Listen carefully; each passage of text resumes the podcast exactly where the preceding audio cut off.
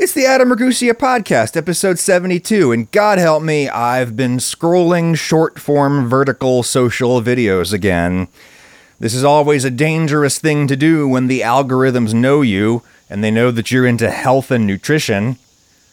This is dangerous because there's so many people out there making very popular nutritional health content that is totally divorced from empirical reality, though such people do not disturb me nearly as much as those content creators who know just enough real science to sound vaguely credible.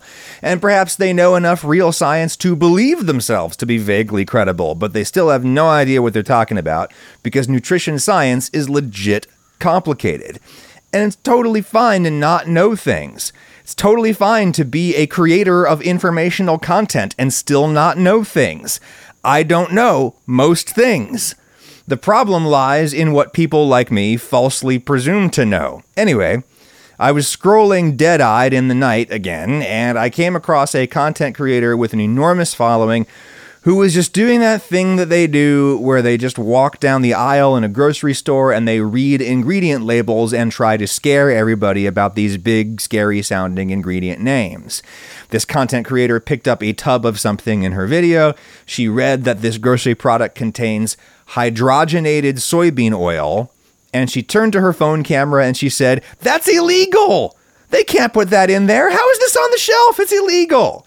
And I was, of course, jolted awake because while I do not know most things, one thing I do know is that fully hydrogenated oil is a meaningfully different product compared to partially hydrogenated oil. And it is partially hydrogenated oil that has been rightfully, effectively, banned in recent years in most developed countries. Partial hydrogenation of oil results in trans fats, and a pretty tall mountain of research indicates that artificial trans fat is probably the worst widely available fat you can eat. Formerly widely available fat. These days, you have to go to the dark web or whatever to find original recipe margarine filled with artificial trans fats. The jury is still kind of out on naturally occurring trans fats, which exist in much smaller proportion in dairy fat, for example. And the jury is still out on all of the new replacements the food industry has come up with for the partially hydrogenated oils that they used to rely on so heavily and have recently been banned. For example, the food industry now uses fully hydrogenated oil, which is still legal. Fully hydrogenated oils are saturated, and there's a mountain of research indicating that fully hydrogenated oil is as bad for you as any other saturated fat. And saturated fat is still probably particularly bad for you in large amounts, the research still indicates, despite the recent internet driven rehabilitation of saturated fats by dudes who get clicks from other dudes by bragging about all the red meat they eat, because meat is the product of violence, and violence is a defining feature of manhood, as traditionally construed.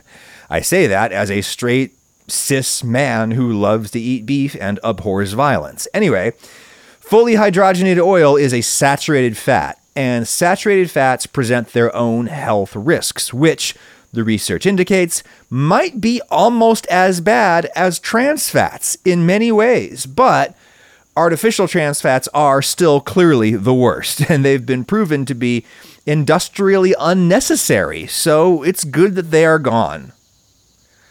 But if history unfolds as it has, you know, historically, well, then it's probably going to turn out that at least some of the trans fat replacements we're eating now are actually just as bad for us as the trans fats they were replacing, and perhaps even worse. Maybe the fully hydrogenated oils are fine, but when combined with other oils to make them softer, you get unanticipated health consequences. I don't know. I just know that's exactly how we ended up with the late 20th century explosion in the use of partially hydrogenated oils.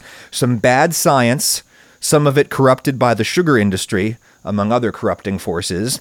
Some bad science in the mid to late 20th century indicated that partially hydrogenated oil would be much healthier than naturally saturated fats like butter and beef tallow.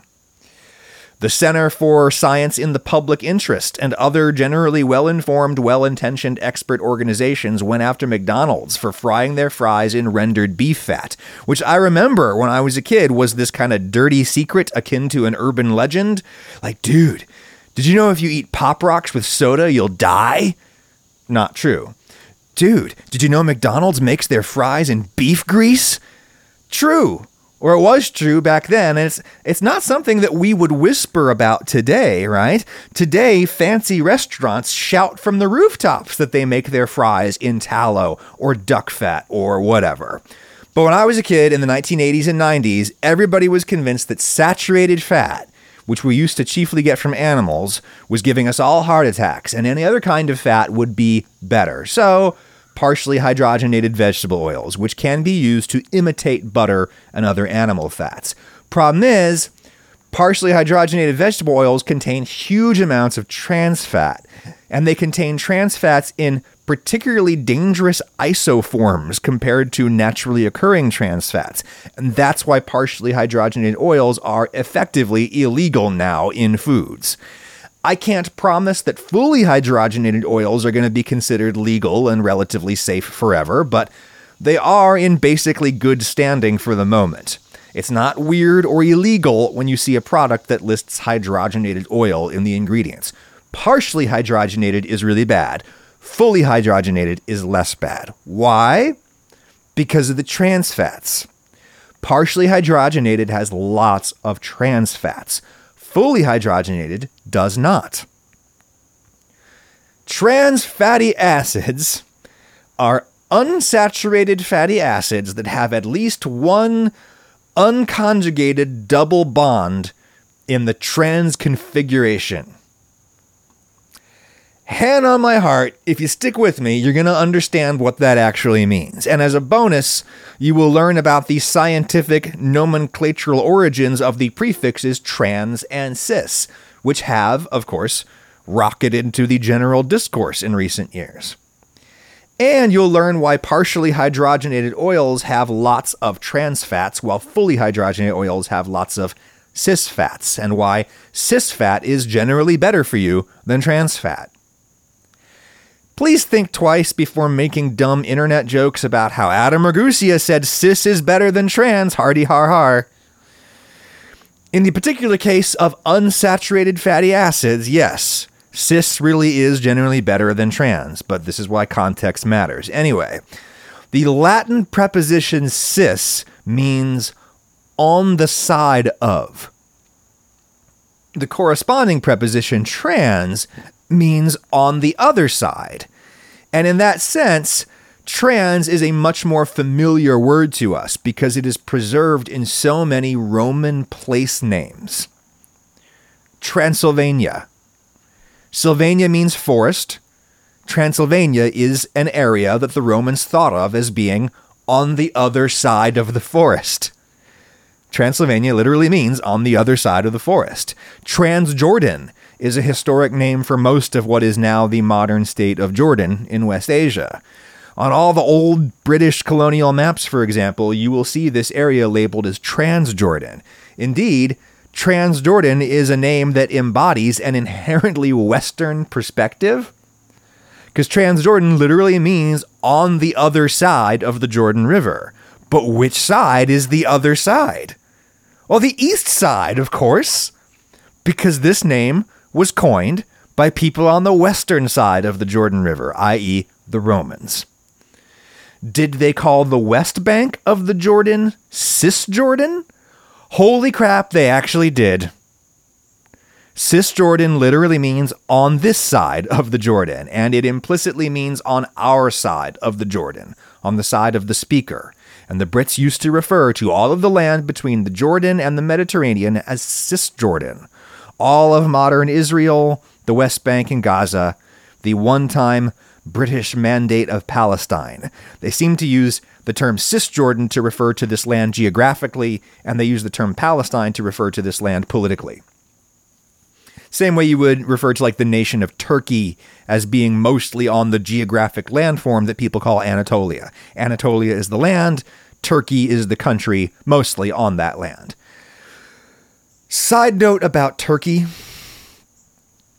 Turkish fans of the Ragusea pod, I really need your help. I do. I understand that your country is attempting to rebrand itself. The Turkish government has made it plainly clear to the international community that they would like all of us to stop using the English name for Turkey, which is Turkey, and instead, the Turks would like us to use the Turkish name for Turkey, which makes total sense to me. I support that, in theory.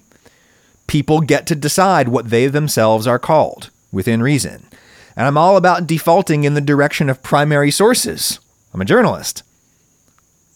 I also understand why Turkey would rather not be known as Turkey on the current global stage, which is set by the Brits, this global stage, via their empire that made English the international language. The words and names and such will always at least imply some kind of perspective, some point of view on the part of the speaker, and the English name for Turkey is no exception. You couldn't tell because this is a podcast, but I did not capitalize the T in Turkey just then. Some English speaking people encountered the edible bird that we know as a turkey in their earliest expeditions to the Americas, some 500 years ago. But most English speaking people in and around Europe first encountered this bird as it was sold to them across the extensive trading networks then controlled by the Turks.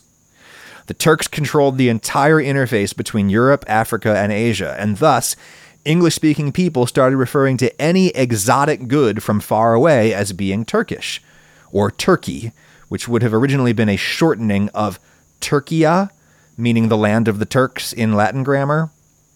Turkia uh, got shortened to Turkey in English, and then people in England started referring to these giant, exotic new edible birds on the market as being turkey cocks or turkey hens. And eventually they shortened that to just turkey. Then the British Empire happened, so now the international name for the country of the Turks is spelled and pronounced exactly the same as the international name for a big, goofy, fully American meat bird. That's not great from the Turkish perspective though I would argue the name is a legacy of a very proud time in Turkish history when the Turks were so known for their prowess as globe-trotting traders that all exotic luxuries were thought of as being Turkish, even when they were Mexican, as in the case of the bird that we call turkey. It is a truly ridiculous bird, especially the uh, modern broad breasted white turkey a genetic abomination that is basically saying directly to camera, kill me, I should not be. So I get that Turkey, the country, does not want to be called Turkey anymore. I get that. They want to be called what the Turks call Turkey, which is. I really have no idea. The Turkish government did a whole PR blitz where they put out videos and press releases and all kinds of things announcing this rebranding of their country in English. But they were totally inconsistent in what they said about how the real name of Turkey should be pronounced. Right? They put out a video where the narrator said Turkey but the phonetic spelling given in the press release said Turkey which is a totally different vowel. And it's spelled more like Turkey which is very difficult to say. And of course, the, the U sound earlier on is more like an or sound. It's more like Turkey. But that just sounds silly out of the mouth of someone like me. I have to anglicize the name somewhat so as to not sound ridiculous, right? Even though I live in Knoxville, Tennessee, I still pronounce it Knoxville, whereas most people who were born here generally say it more like Knoxville all of us adapt the pronunciation of names to our own genuine voice. When we don't, we usually sound clueless or we sound like we're trying way too hard. It's fine, Turks, if you want to rebrand your country, but please agree on what standard English equivalent pronunciation you would like us all to use. Opinion seems to be coalescing around Türkiye so I'm going to try to switch to saying Türkiye in normal conversation. So Speak now or forever hold your peace, Turks. If you don't want to be Turkey, eh? With the emphasis on the last syllable and everything, tell me now. Also, please tell me if this is a thing that normal Turkish people actually want and not just some ultra nationalist, revanchist identity politics that Erdogan, the Turkish Trump, is stoking purely to excite his domestic base? Is this like when the US Congress renamed French fries freedom fries, which wasn't a real thing? Or is this a real thing? Do actual Turkish people want people like me to actually call their country Turkey? I'll do it. But you got to communicate with me and you got to be consistent in your pronouncers. Side note to a side note if you're managing a startup company with one of these like cutesy Silicon Valley names with no vowels in it or whatever, and if you want your name to be spoken aloud and discussed by members of the buying public, well, then tell us how to pronounce the name of your damn company or product. There should be some phonetic representation of your name at the top of the about page on your website and or you should just say the name of your company in the videos that you post to your corporate social feeds. But that would of course require you creating some original audio for your vid and not just using the TikTok jam du jour. Used to be that when I didn't know how to say the name of a company, I would just call their corporate landline and listen to how their outgoing voicemail message pronounced the name. But now companies don't have phone lines or answering services or anything anymore. So for God's sake, just tell people how to say the name of your thing if you want them to be talking about your thing. I don't really want any more people to be talking about Adam Ragusea. I'm already a little more famous than I really want to be. So I'm not plastering the internet with phonetic renderings of my difficult last name, but I have done so in the past when I wanted people to be talking about me. You know what startup has an easy to pronounce name? Masterworks, sponsor of this episode. Masterworks didn't need to take all the vowels out of their name to show that they're an innovative company. They are just manifestly innovative and they allow normal investors like you and me to invest in the fine art market. I've invested with Masterworks myself. I've got all my normal retirement and college account bases covered, and I've been looking for alternative investments to diversify my portfolio. Plus, I like beautiful things, so I have purchased some shares in the painting Dauphin by Bridget Riley. I just created an account at masterworks.art slash Ragusea. I decided how much money I wanted to throw in, and there we are. If and when Masterworks eventually sells the painting, I will get my share of the profit. It's just that simple. Fine art is a market that you can access in minutes now without needing millions of dollars. Masterworks has been supporting the Ragusea pod for about a year now, and during that time, they've delivered incredible results. And the last year alone, they've had seven of their 16 exits, netting an annualized returns of 10%, 17%, and even 35%, to name a few, all this year. Masterworks even had another double digit sale just two weeks ago. And with over 800,000 users, including me, Masterworks offerings have sold out in minutes. All the shares are just gone in that instance. But you can get priority access at my link in the description, which is masterworks.art slash Ragusea. Past performance is not indicative of returns for artworks not yet sold. Check out Masterworks and decide if it's a good way to diversify your portfolio. Go to masterworks.art slash Ragusea. Thank you, Masterworks. Anyway, we were talking about trans fats and cis fats, which are also a thing, believe it or not.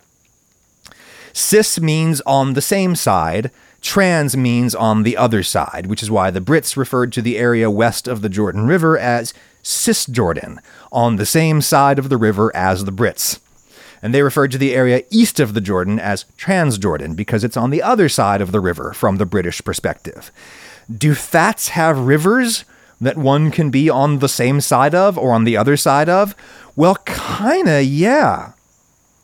Fatty acids all contain, by definition, an aliphatic chain, which is a long line of carbon atoms, each with some hydrogen atoms hanging off of it. The carbon chain is the river. In this etymological analogy, the carbon chain is the long line on which something can be either on your side, cis, or it can be on the other side, trans.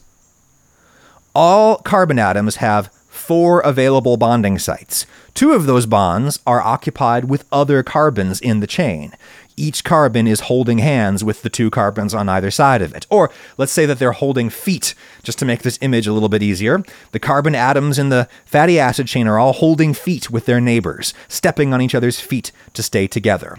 But that's only two of the four bonding sites each of the carbon has. each carbon dude in the chain not only has two feet, but two hands. Grabby, chemically reactive hands that are just reaching out for anything to bond onto. And in fats, the carbon is grabbing onto hydrogen. So again, imagine the carbon is a dude who's spread out so that he can stand on his on the feet of his neighbors in the line. And then they're all doing the same exact thing in the line. When in their arms, each of these dudes is holding on to hydrogen atoms, two each, one in each hand. So the feet are in the line of carbon, the hands are holding on to two hydrogen atoms each dude has, right? What I have just described is a saturated fatty acid. Saturated fatty acids cannot be trans. Only unsaturated fatty acids can be trans. Our fatty acid would be monosaturated if just two of the carbon guys in this chain each let go of one of their hydrogen atoms and let it float away like a balloon, and then they used their now available hands to grab on tight to each other. These two neighbors were previously holding feet. Now they're holding feet and hands on one side, right? The chain now has one carbon to carbon double bond, where two of the carbons are linked via two bonding sites, respectively, not just one.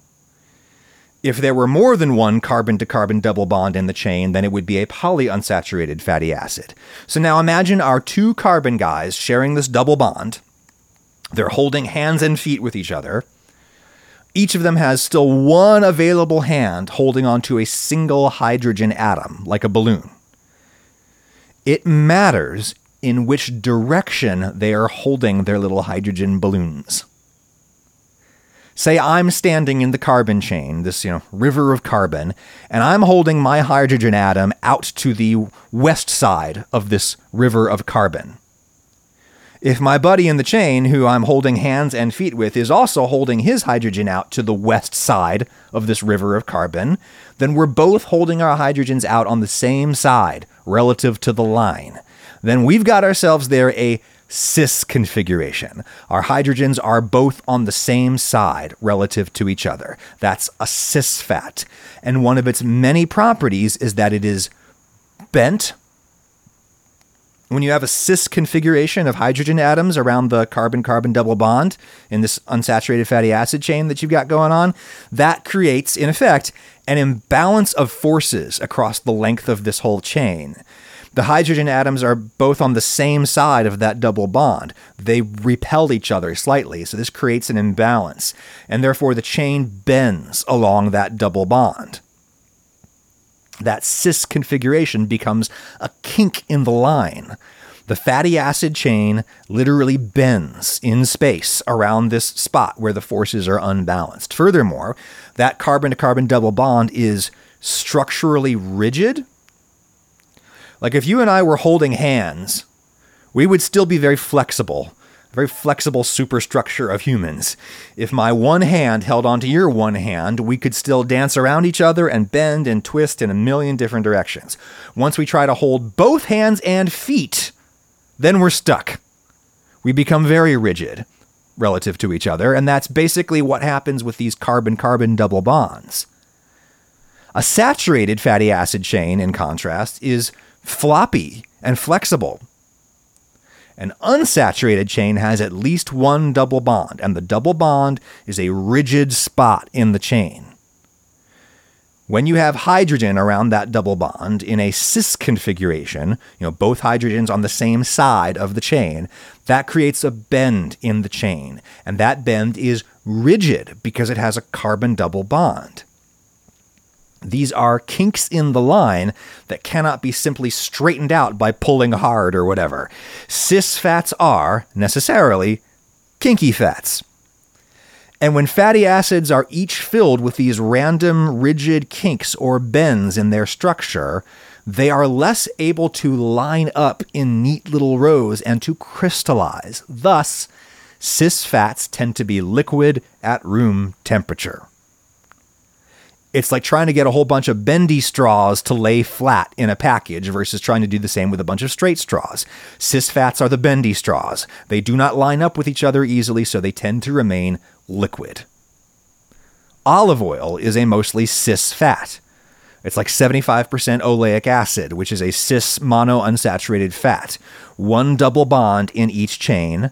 Both hydrogen atoms are on the same side as each other, which creates a kink at that point of the double bond in the chain, and thus the chains cannot line up as easily, and thus they are less likely to form a solid with each other. Cis means on the same side. Trans means on the opposite side. A trans fat is definitionally some type of unsaturated fat, right? Because there's no double bonds in a saturated fat. A trans fat is unsaturated, so it has at least one double bond. And on this double bond, the two carbon guys who are holding their hydrogen atoms, they're holding them out on opposite sides of the chain. We're all standing in a line. I'm holding my hydrogen out to the left. Gary behind me is holding his hydrogen out to the right. Get with it, Gary. Actually, what looks like chaotic behavior on Gary's part is really super lawful. Because by holding his hydrogen out in the opposite direction from me, in the trans position, trans meaning on the opposite side, by holding his hydrogen out on the right while I hold mine out on the left, Gary has actually created a balance of forces. His hydrogen is balancing out mine, and thus the line does not bend. The line is still rigid in spots because it's an unsaturated fat and therefore it has at least one carbon to carbon double bond, which is rigid, but at least it's straight. And one of many consequences of that is that trans fats have an easier time lining up neatly and thus forming solids at room temperature. And there it is. There's one reason why you would want to convert some normal cis fats into these trans fats that are much less common in nature most easily accessible edible fats that occur naturally in this world are plant oils, and most plant oils are cis unsaturated. Thus, they are liquid at room temperature, and that makes them less suited for all of the things that we use solid fat for, like biscuits and other high fat baked goods that we want to be solid, or for bars of soap. It's very tricky to make a solid bar of soap with a liquid fat instead of a solid one.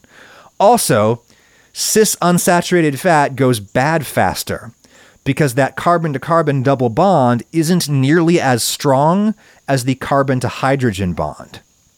So if your fatty acid chain has a double bond in it, which is what makes it unsaturated, it's likely that that double bond will come loose at some point, and then you'll have an available bonding site on the carbon atoms that's very likely to link up with oxygen.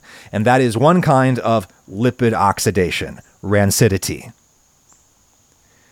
Cis unsaturated fats, like the kind we generally get in the plant world and, and in much of the animal world for that matter, these oils are incredibly abundant and cheap, but they are liquid at room temperature, which limits their usefulness, and they spoil quickly, which ends their usefulness. All of this explains why 19th century scientists in Europe and America started playing around with hydrogenating unsaturated oils. Advances in agricultural technology had created tons and tons, literally tons, of oily byproducts that no one could use or sell. Here in my part of the world, the southern US, it was cottonseed oil. We grew cotton for clothes. Each boll of cotton that you harvest has dozens of oily little seeds in it. And at the very least, that creates a lot of trash you have to get rid of at the cotton mill, where you shake those seeds out. The seeds are poisonous to humans to eat and not very useful as livestock feed, so they were pretty much useless. But there were so many of them created by the southern cotton industry. That is why Wallace McCaw of the Macon Manufacturing Company in Macon, Georgia, explored ways of processing cotton seeds to make them useful. And he contributed to the development of what became Crisco, short for crystallized cottonseed oil. Legend has it that the yellow bricks in the jaw dropping McCaw mansion in downtown Macon were made to look like bricks of Crisco. That's one of those stories that's just too good to scrutinize for historicity the Procter & Gamble company here in the US developed Crisco using some knowledge that they got from Wallace McCaw and also some knowledge that they got by licensing a German patent held by Wilhelm Normann, a German scientist who was trying to market his own useless oils, not cottonseed oil over there in Europe, but rather like whale oil and other fish oils. European marine industries had generated massive quantities of these stinky, fishy oils for generations, and people burned whale oil in lamps and some such. But by the late 19th century, there were cleaner burning fuels on the market. So, one of the many things that Wilhelm Normann was thinking about at the oil factory where he worked was how to sell all of this whale oil. Hydrogenation renders unsaturated oils solid, stable, and not stinky anymore, or at least the process helps with the smell.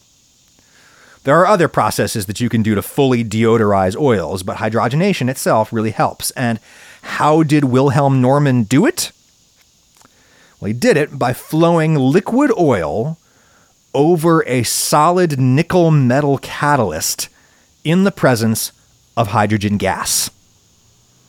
You do that, some of the carbon carbon double bonds break open, and gaseous hydrogen swoops in to occupy those newly freed bonding sites so that the fats do not oxidize, and there you've got hydrogenated oil.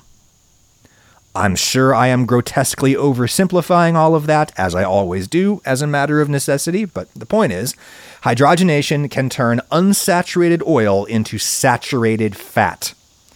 I've been using the terms interchangeably, but under the narrow definitions, oil is liquid and fat is solid at room temperature. Here's the catch you can hydrogenate oil too much.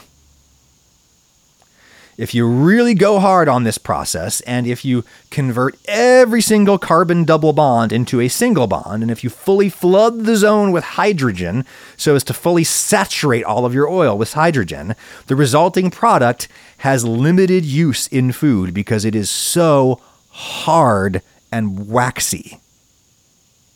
You can melt it down, but at room temperature, fully hydrogenated oil is almost rock hard, and a biscuit made with it would feel like a mouthful of greasy pebbles or some such.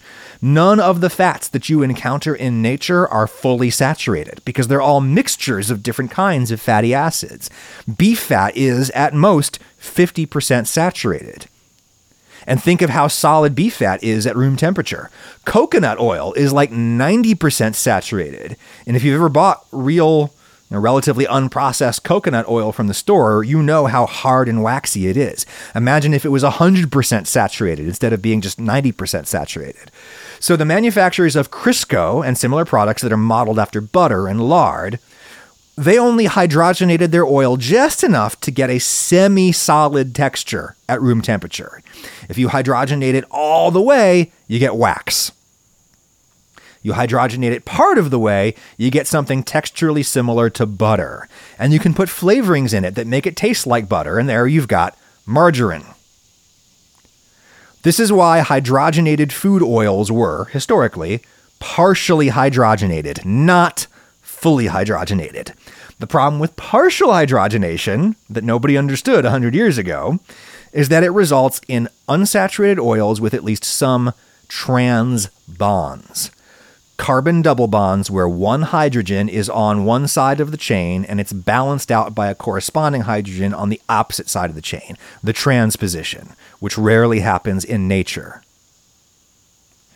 It depends on which specific products you study, but studies have found that up to 60%, six zero, up to 60% of the fatty acids in partially hydrogenated vegetable oils are trans fats